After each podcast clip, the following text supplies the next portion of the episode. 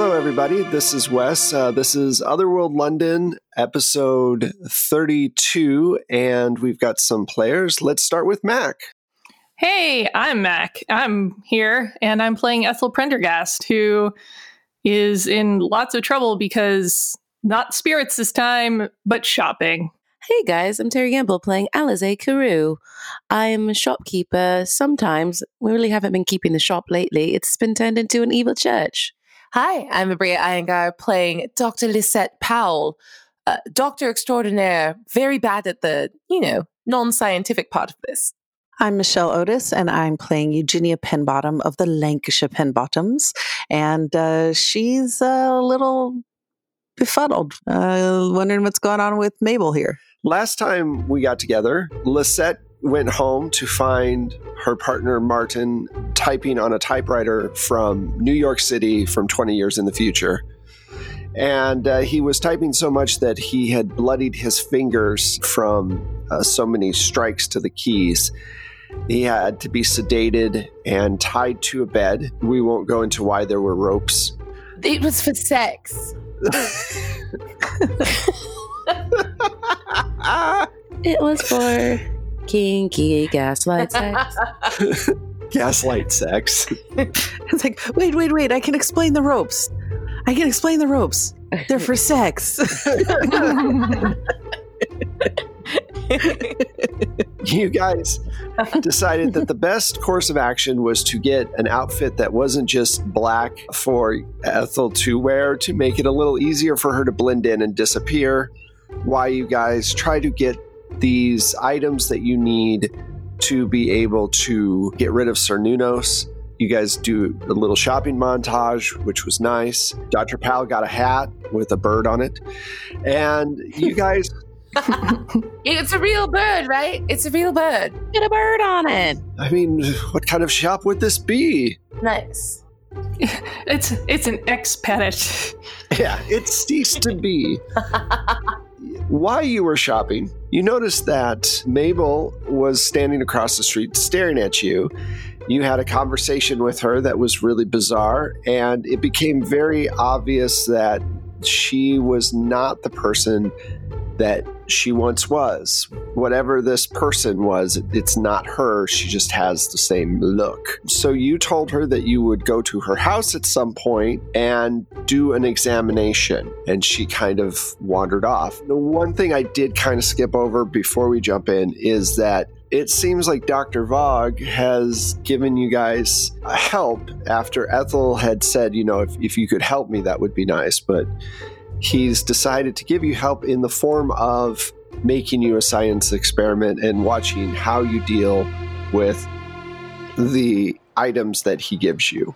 So that's fun. And that's where we pick it up. You guys have just watched Mabel absentmindedly walk down the street away from you, and you were about to go speak with Jim, no last name. So, do you think it's a trap? Uh, that Mabel going to her home? Should we maybe meet elsewhere? Oh no, I think it's absolutely a trap. But as a man, I won't say wise, once told me the best way to tri- spring a trap is to trigger it. Best way to spring a trap is to trigger it. True, so Doesn't we make any be prepared sense. for something. Well, no, just says to be prepared is what I'm hearing.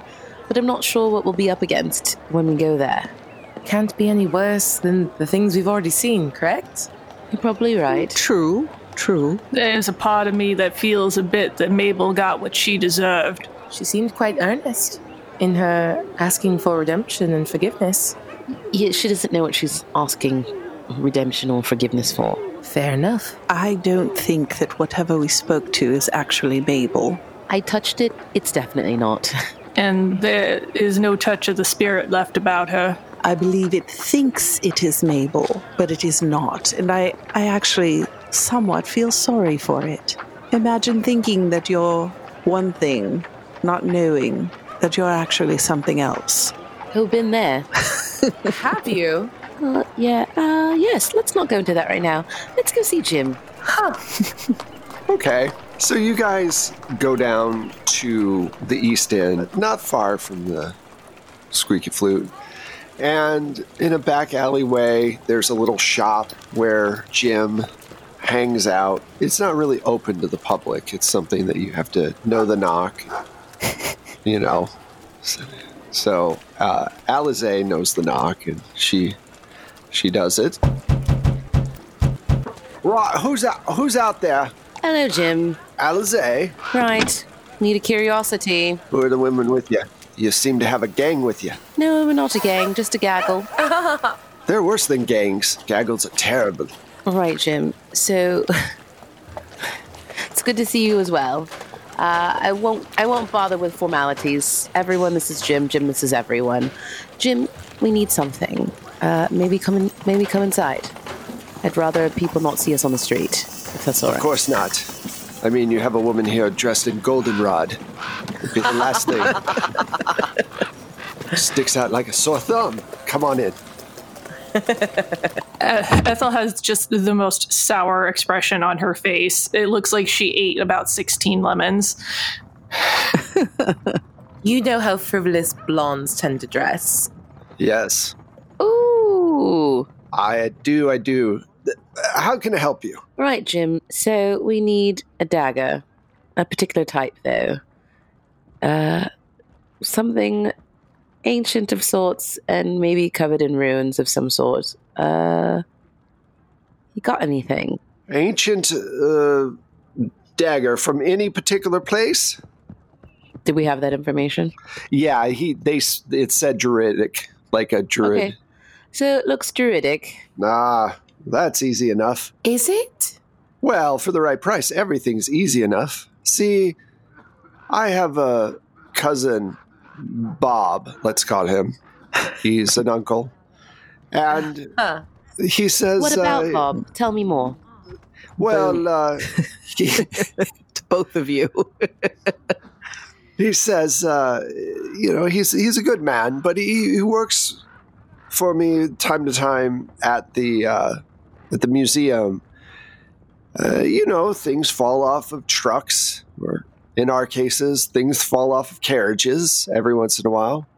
I can find stuff for you, but it's going to cost you. It's a, it's not cheap. Right. Well, if you can find it.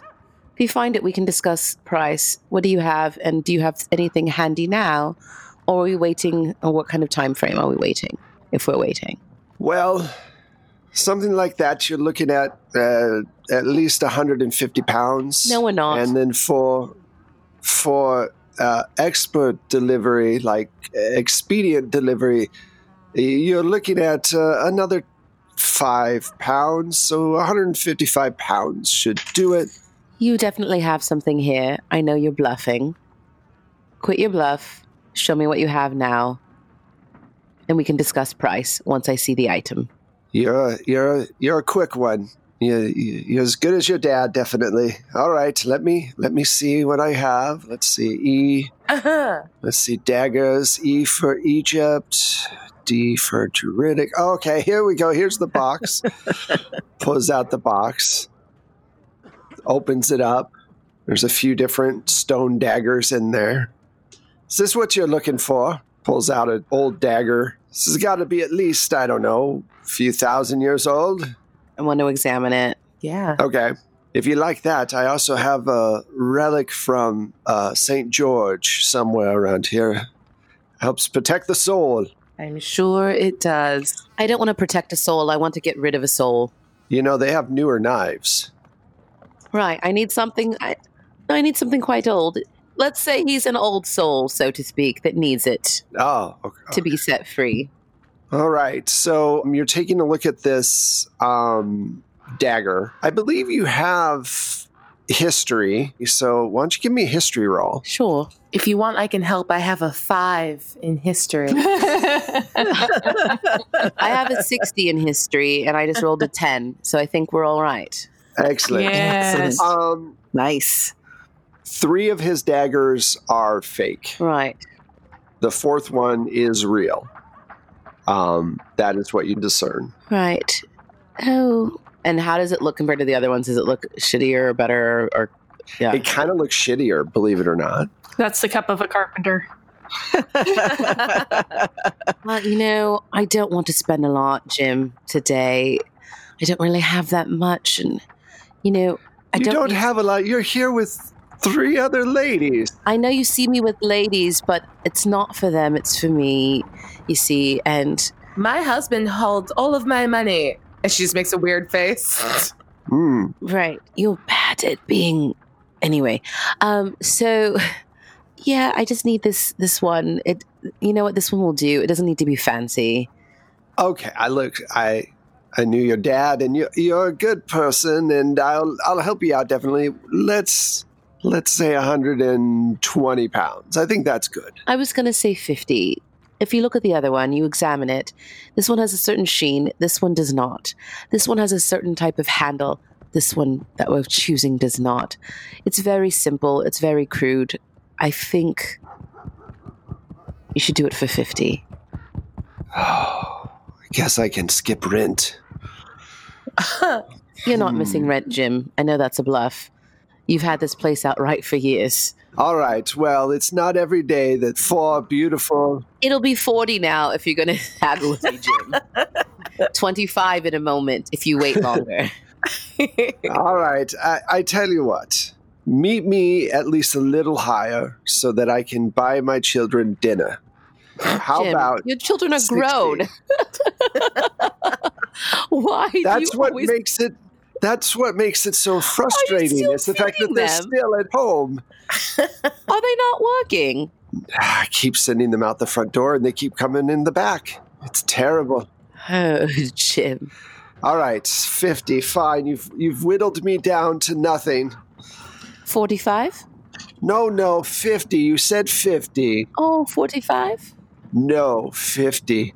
That's that's that's fair. We can leave, ladies. We'll be back later, Jim, if we think All right, about it. fine. Forty-five. Fine. I'm not going to live with a guilty conscience. I think you'll be just fine. Here you are. So he takes it from you. He goes, "Oh, uh, "What exactly are you going to be doing with a ancient druidic knife?" Absolutely nothing. It's for a collection. Thank you so much. You're going to sell it to some guy for five times the price. I know it. It's actually not for resale, it's for a personal friend. Thank you so much. All right. Come by again. Remember, one name Jim gets you whatever you need. That's a terrible tagline. Did you see where my shop is? That's fair. Yes. So you guys head out. One name, Jim. Alize, you were positively radiant in that moment. Thank you. I've worked a long time uh, procuring items with my father.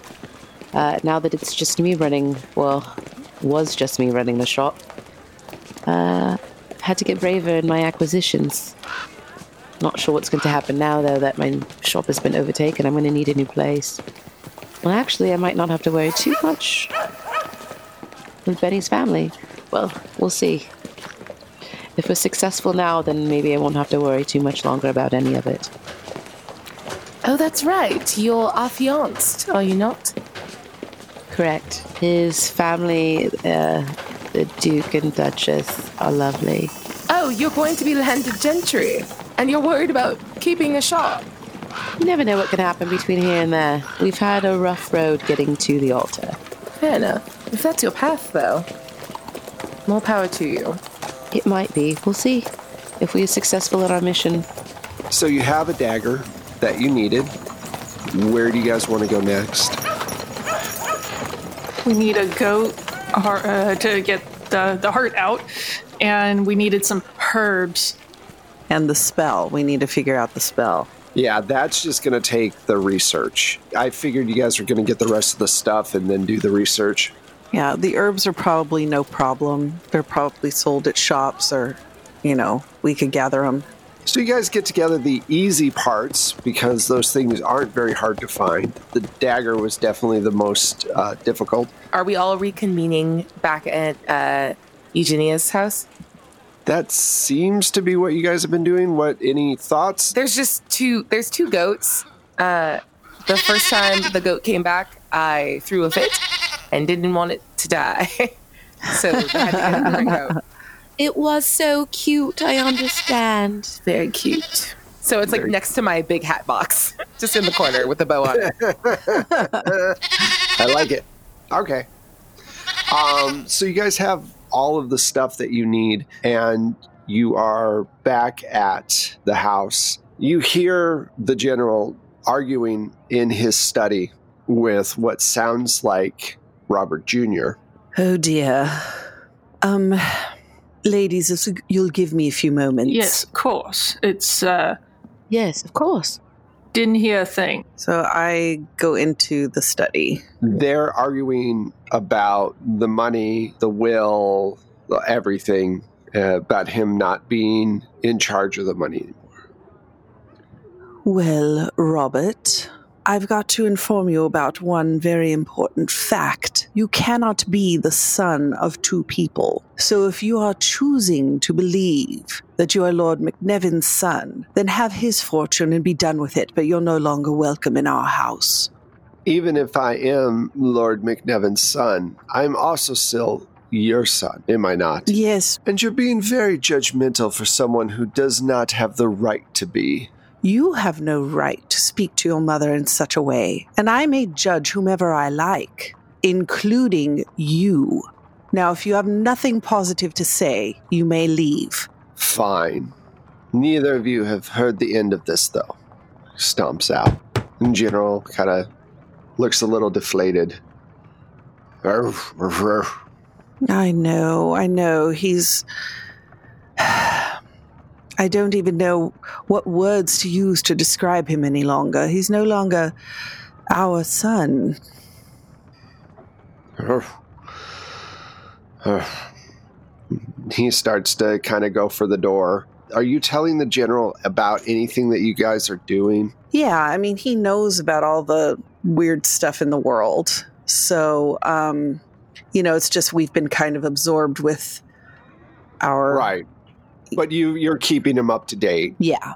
Yeah. Okay. You have dinner because a lot of time has passed. And as you're having dinner, Godfrey comes in and he goes, Madam, the police are here. They're they're wanting to search the premises for a criminal of some sort. Well, you'd think they'd have the decency to wait until after dinner. They said it was the best time to show up, ma'am, because you're all in one place. I see. Yes. I told them the same thing, and they told me straight out that that was why they were here. I mean, I look at the general, you know, kind of like, what do we want to do? General kind of gives you goes her and kind of stands up and basically the the gist is get her out of here as quick as possible out Yeah. through the servants' quarters. And you hear them out there kind of talking back and forth. And uh, Ethel, what do you do?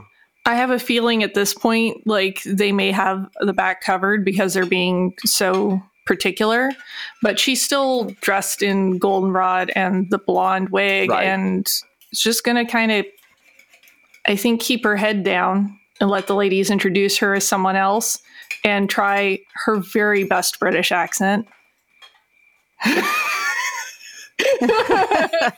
Okay. so a few moments later, the police start to go through, and Wilcox comes into the dining room straight away as they go out. Let me see something. Hello. So let me see. Who is uh, this young woman you have with you here? He starts walking over towards Ethel. This is my cousin, Evelyn. Evelyn. And just kind of nod and just try and act very shy. Um, I see. You're, uh, excuse me for saying so, but you're radiant. You're, you're definitely a, a beautiful woman. I'm going to do my best to assist by like trying to get Wilcox's attention. Like, hey, we're in cahoots and I need to talk to you. Just to like make sure he can't maintain eye contact Oh, too much. oh, Miss Doctor, uh, Doctor, right? Yes, Doctor. Powell. Okay, You- okay, yes, I remember. Mhm, mhm. uh, it's nice to see you here. You know, uh, I'm sorry, I just uh, all the gold kind of uh, jostled me for a moment. Um, can we speak for a moment in the um, other room? Wait, I can't tell if you're talking to me, detective, No, I- because I you am- you haven't broken eye contact with. Oh, Yeah, oh I'm, I'm Evelyn. sorry. Evelyn, is there a thing with ease in your name in your family, Miss Penbottom? I just Well, of course, if you were from Lancashire, you'd know so. Oh, okay. All right. Um yes, Miss Doctor Powell, um Ah, it's it's hard for me to get that out that's of my mouth. fair. You're doing your best. Um let's go speak over here about health. And he kind of walks out of the room. And I just give the most exasperated look to uh, the group as I walk out. First, I'm sorry for the last time we were together. You were very upset with me, and and I I I know I sent you into this den of of murderesses, but we need to find Ethel. Do you know where she is? She was in my custody, and she just disappeared. You didn't tell me she was an American. Yes, there. There. It's. Horrifying. I know. I, I I was afraid that if I said she was an American, you wouldn't have helped. I might not have. That drawl. Oh my. Well, from what I can tell, the Southern Americans are, with that drawl, sometimes the conversation can last for hours just waiting for it to finish. I was trying to interrogate her and it took so long to get It- one sentence out. I couldn't do it. I'm struggling right now. Forgive my lack of composure. And she like adjusts like the one curl. I understand uh, completely.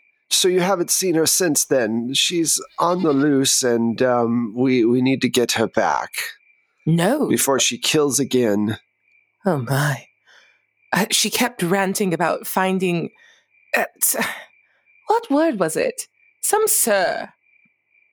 Sir Sir? Galahad? I don't know. At the docks. I'm. It was very weird. She is prone to rambling. Her skin is of a deadly pallor. And is she in mourning?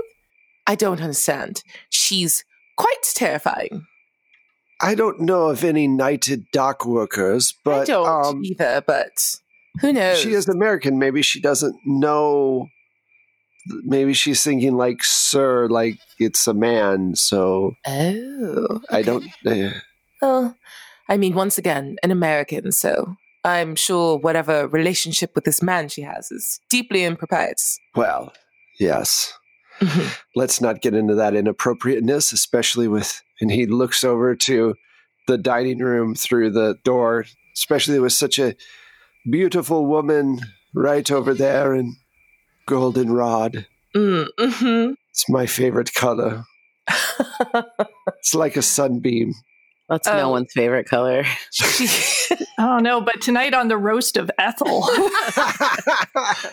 anyway, could you do me a favor? hmm If you could talk to Miss uh, Miss Penbottom and if see if uh, maybe there'd be a possibility of Making a formal introduction. yes, I, I would like that very much. I uh, it's been a few years since She's out of his league, man. She's a shy and retiring girl, but quite lovely. I'd be happy to do so, but you have to give me space to work. I'm only now getting in their good graces. Well, I'll uh, I'll leave you to your work then. She's obviously not- here. They've hidden her well. I will go down and see if there's a knighted dock worker. or something. I'm sorry I couldn't be more help. Well, if you learn anything, uh, just get word to us as soon as possible. I'm worried for that young woman in there. I hope that they don't drag her into this as well. no. She's too young and pure. Yes, Okay, please go. of course. Oh, of course. Goodbye. Goodbye. And he runs. he leaves. Uh yeah. So they Lisette walks finally back in with like a horrible rictus of like, I think I did it. uh yeah so uh they they file out Um, he missed his role really Good. badly to recognize Ethel. Although it's true that changing a few like basic elements like that, like people really confuses people. People have trouble with recognition for that. Oh, yeah.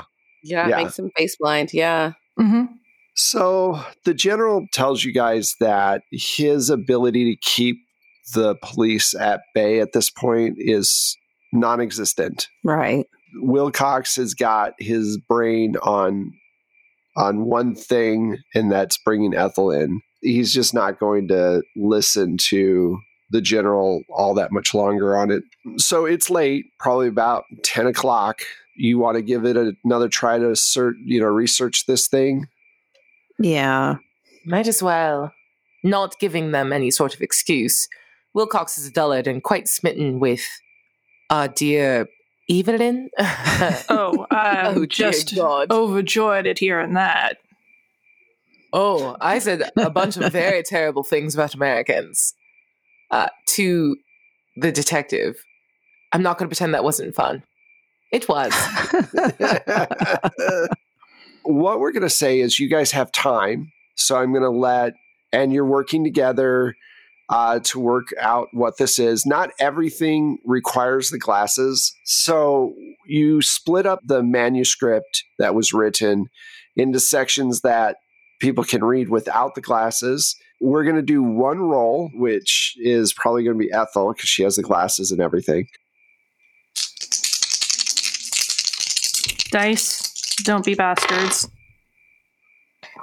Five. Wow. hey! Yeah, I rolled five. Yay, the dice. They heard me. They listened for once. Excellent. so, uh, after several hours of, Oh, let me check mark that skill too. yeah, check mark that skill. In fact, why don't all of you check mark it because she rolled so well? Everybody gets a check mark in their Aw. library use. Thank you. You're welcome. Nice. Huzzah! Um, so you figure out the spell, and basically, it's one of you has to recite the spell. The uh, somebody else in the ritual can cut out the the heart of the goat, and someone else can do the stabbing of Cernunnos. The thing is, though, the goat has to die before you stab Cernunnos What? for the spell to spark, you have to cut out the goat's heart first before you stab Cernunnos in the heart. And this is just a banishing spell. It gets rid of his avatar on this plane Sure. for a long time. Uh, at some point, he'll be able to come back, but probably uh, like a few hundred years later. So this will get rid of him for good. It'll be someone else's problem at that point. Yeah. Precisely. Now, That's- I was going to volunteer to read, but I suppose I have to do the goat part. Well, everyone's got their talents, and you are good at surgery, yes? Yes, yes, I am. Then that is why you've been drawn to this team. Congratulations. And thank you. Don't say that in front of my beautiful son. And I just pet the other goat. um, So cute. It does look like a little spotted cow with the little spots and everything. Doesn't he? Oh, so cute. Suddenly, you hear the sound of someone running their body into the front door over and over again. what is that noise? oh my. I have thought. Madam, Yes, Godfrey. uh, you have another visitor.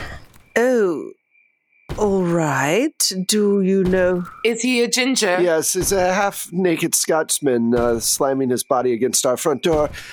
Uh, I don't want to call the uh, the local.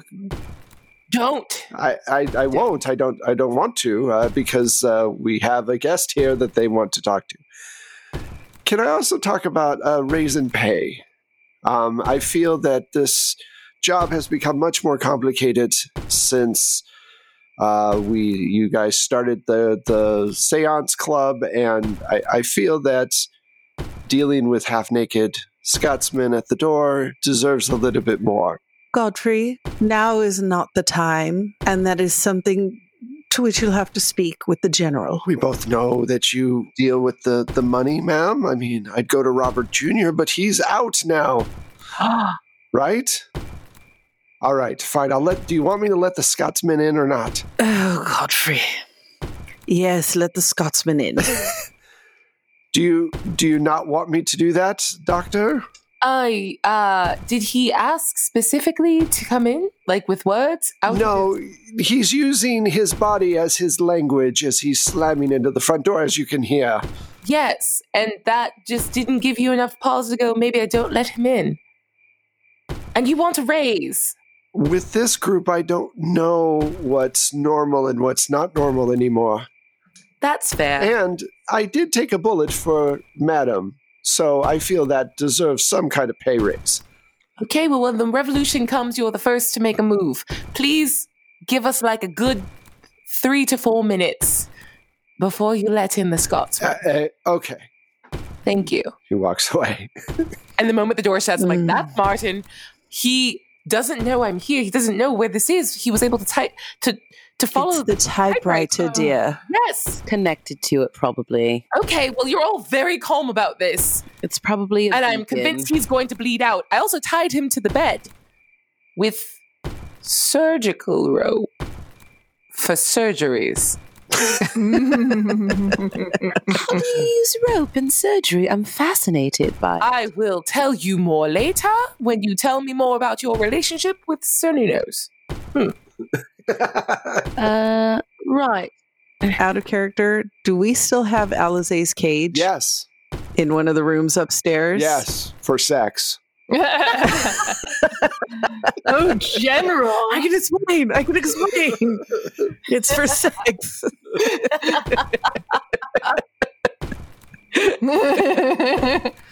Well, I was Ah, ride that fucking mustache, girl. We're here for you. because um I was thinking, well, I'll say this in character. Um not to be indelicate, but we do still have that cage upstairs. Suddenly it goes quiet. He hits the door, and then there's just silence. Oh no. Tell if that's good quiet or bad quiet. He is just a man, a man with not very much blood Let's and go more check on him. sense. Hurry. Go check on him. Yes, okay. Hide the typewriter. And I'm gonna run out. Okay, he has um, knocked himself out Oh, okay. against the door. He's laying there. He's got rope burns on his body, Surgical. and sur- yeah, surgical rope, and you can tell where the IV was ripped out. Oh, Like he's pretty much naked except for underwear. You know, he usually is naked when he sleeps, but Mm. yeah, so he walked through a good chunk of London that way. oh, but my darling. Can I assist you with getting him inside? Yes, thank you so much, Ethel. All right. Yes, I think if we if we put him in that cage, I know that sounds awful, but at least he'll be protected. I I am more worried about what he will do if he is allowed to type until he dies. He has no regard for any other bodily functions or self pres- preservation, just to keep writing. So, I mean, a cage is unideal, but any port in a storm, anything to protect Martin. As you carry him in, Godfrey looks at Eugenia and says, Do you want me to help you get him upstairs? Is that a thing that you want me to do? You are a butler. Buttle. Yes, ma'am. And he starts helping you carry him upstairs. What has gotten into Godfrey? Oh, he's always been incompetent, you know that.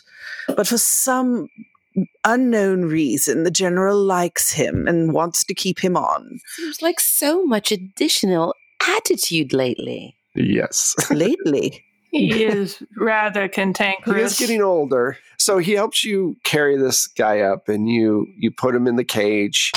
What else do you do? Because you know that he's just going to slam his body against the cage door, um, and he won't be able. He'll just knock himself out and get concussed again. So Is there some way to medically keep him out for longer? Uh, it's not practical for me to keep medicating him. I do constantly, but the more I put him down, the more those agents affect his his brain and his body. Well, we need to pad the cage. It's what it sounds like. Yes, I think if we pad the cage and perhaps, I don't know. Uh, I was thinking put the typewriter so it's just out of his reach, so he won't be he'll only be reaching and not slamming himself against the side. Won't that make him more frantic? Oh, it might. What was he trying to type? Did we already discern that? It was the manuscript, the thing that you guys researched. I wish there was some way that I could just get a hold of this Vogue and tell him to stop. This, if this is an experiment, What if you use the typewriter, Ethel? Can maybe it's a two-way communication device? I suppose anything is worth a try. I'm a little reticent to put hands on it considering the state of this gentleman here, but You are not Martin. He's a poet. she kind of just shrugs, like, yes, yeah, I well. am not, and nor am I a poet. Obviously. they're they're prone to those sort of fits. Maybe if you wear gloves. Maybe if you wear your glasses. maybe a combination of both. Sure, let's see just how far down Crazy Town I can go with uh, Magic Typewriter. Okay. What do you type? I, I just I imagine she's still going to be proper about her writing. It's going to be like a fucking letter, Doctor Varg. It seems that you have a young man possessed using this device. Are you able to confirm? And can you make it stop? Question mark. Sincerely yours, Ethel. Straight to the point. I love it. The typewriter starts to type Dear Ethel, yes, I, I could bring him out of his manic state. I am away from your location right now, obviously, but you did request my help. There is help and there is hindrance, and you have given me a helping of both. Is my help not needed anymore? Sincerely, Dr. Vog. I appreciate the information. I do not appreciate the bewitching of this young man. Dear Ethel, I assure you that I do not bewitch anyone. I shall be there as soon as possible to help your friend. Sincerely, Dr. Vog. I think that she doesn't see the need to respond any more to that because knowing this guy, he's just going to show up. Okay. So I'll relate to the, the, the group what just happened with the magic typewriter. Uh, in violation of all decorum and like personal boundaries, like Lisette's just like right over your shoulder, just like snorting angrily, like when is he going to arrive? With the glasses on, I like, I, I, is she seeing the same thing that I am? No, uh, it looks like she's typing out nonsense and you don't understand why she's messing around. Purple monkey dishwasher. What are you writing? Can you write normal things? Did you get to respond? Did I see the typewriter responding though? Yeah. Okay. Well, Um, I mean, which actually, Yep. um, the glasses are going to make you have to do a sanity check, Ethel, and you're freaking out, Abria. So, be, I Yeah. mean, Dr. Powell's like having a major stress attack. right now. 24. yeah, forty-eight. I'm a- nice. The glasses still give you one point of SAN loss, though. Sure. What are you doing? What did you write? What wrote back? Is it going to be okay? Who is Dr. Vogue? Will they be here? Do I need to hurt them? What's happening? Is Martin going to be okay? There are a lot of questions that you just volleyed at me, and I will answer what I can. They are coming. What they are, I do not quite understand, and they did say that they could be of assistance. So, a few moments later, time freezes and Dr. Varg walks in. Everybody has stopped mid sentence and mid gesture. He says, So I take it the book I sent you helped. The book? Do you mean the the writing that was coming out of this? I I do suppose that that is accurate. Uh, it has been immensely helpful. Well, I'm glad it was of some help. I do thank you for providing us with this information. Unfortunately, the way that it was provided to us was cruel to say the least. It was the will of my master to see how you would deal with the situation. Well, now that you've seen how we deal with the situation, I would like things to be put right and that young man to be restored to his mental capacity. Okay, well, let me see if that's completely possible. He might be a little bit different after this. It was, it's a lot of um, lot of uh, disturbing things going through a human head. Let's check it out. And he walks in, and he starts to examine Martin. Abria, can you roll for Martin's sanity, please? Ah, He yeah. He has a 65. 70. okay. Oh, Oof. Okay. He takes eight points from this encounter. Yikes. Yeah, he takes a lot. All right, so we will get to that in a moment. Dr. Vog comes out of the cage. He goes, Why do they have a cage? Is that really the question you want to ask about right now? I guess not. It's just interesting. We are an interesting bunch. I will tell you that. That is why I study you. Until next time. And suddenly everybody starts moving again and he's gone. Shows up, I'm going to tell him very firmly. And he is gone. What? What do you mean? what do you mean? We've been here. Uh, apparently, they can stop time, and they seem pretty bent on discussing things with me. You hear Martin sobbing in the cage. Is he okay? Oh, poor Martin. He should be restored. They are concerned that he might be a bit different, but did not elaborate on how. Uh, yeah, I'm going to go into the cage and sit with him.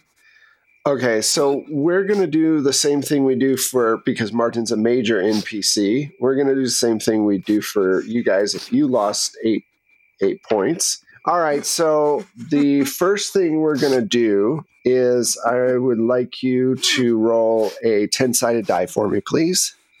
Just the one? Yep, just the one. I got an eight. Is eight good? Should I have been aiming for high or low? 8 is basically what he's doing actually, which is a emotional outburst. He's just bawling. Bloody. crying a lot and uncontrollably just weeping and, and kind of shaking as the realization of what was pumped through his brain against his will comes over him. My sweet boy. And she just holds him and lets him sob. Okay, I think this is a great place for this particular episode to end. Uh, you holding Martin in your arms uh, as he tries to let go of this great pain that he now has. And thank you guys so much. So let's see what everybody's doing. Let's start with Terry. Oh, hi. I'm Terry Gamble. Um, I've been Alize Carew. Uh, you know, I'm gonna have to like stab a guy, I guess, with a runic knife soon. So that's gonna be fun. Um, before that happens, you can check me out on the internet at the Terry Gamble, um, on Twitter, Facebook, Instagram, and um, at Horror Movie Survival Guide every week. Scary movie podcast I do um, about scary movies. And you can also find me at Pirates of Salt Bay, uh, where I play a pirate with a heart of gold, um, little stout halfling. He's a lot of fun. Um, I'm planning a wedding right now as that character, I think. We'll see. It's been fun. Um, anywho, uh, check me there.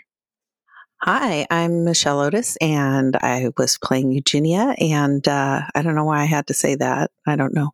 Anyway, um, you can find me on the socials at Michulhu. That's M I C H U L H U. You can also see me streaming uh, a, a masks game, um, Return to the Spider Verse with the beautiful Abria. And uh, yes, and she's blushing. Um, 10 o'clock on Saturday mornings on It's Probably OK's Twitch channel. You can find my music to accompany all of your gaming needs um, through Plate Mail Games on DriveThruRPG. And that's it. Hey, I am Mac Beauvais. You can find me on the interwebs as at Strange Like That. That's the Instagrams, the Facebooks, and the Twitters. You can also find me over at Happy Jacks uh, every Monday at 7 o'clock p.m. PST because I am playing either Things from the Flood or the brand new Great American Witch game. So uh, check me out over there. Hi, I'm Abria Iyengar. You can catch me on social media at Quiddie, Q U I D D I E. Uh, in addition to the games that were mentioned earlier, uh, you can catch me on Wednesdays at 7 p.m. Pacific Standard Time over at Scabby Rooster playing Endymion's Gate, which is a sci fi uh, setting for the Hillfolk system that's super good and fun. And uh, on Mondays, you can normally catch me on Kolok 1991, even though we are on a hiatus right now. We are still releasing game content, and you should go and check out all the VODs and get caught up. Awesome. Thank you. Um, my name is Wes Otis. I uh, have all of these sound effects and, like Michelle said, uh, music at DriveThruRPG or Battle Bards. You can also check out the podcast at 12 Sided Stories on Twitter. That's the number 12 Sided Stories. If you want to help us out, you can always give us a shout out, give us a review on your favorite podcast platform, or you can also check us out on Patreon, where you get exclusive content or, and early access to episodes. So, any one of those things are great. Thank you guys so much for listening. We really appreciate it, and we'll talk with you real soon. Bye.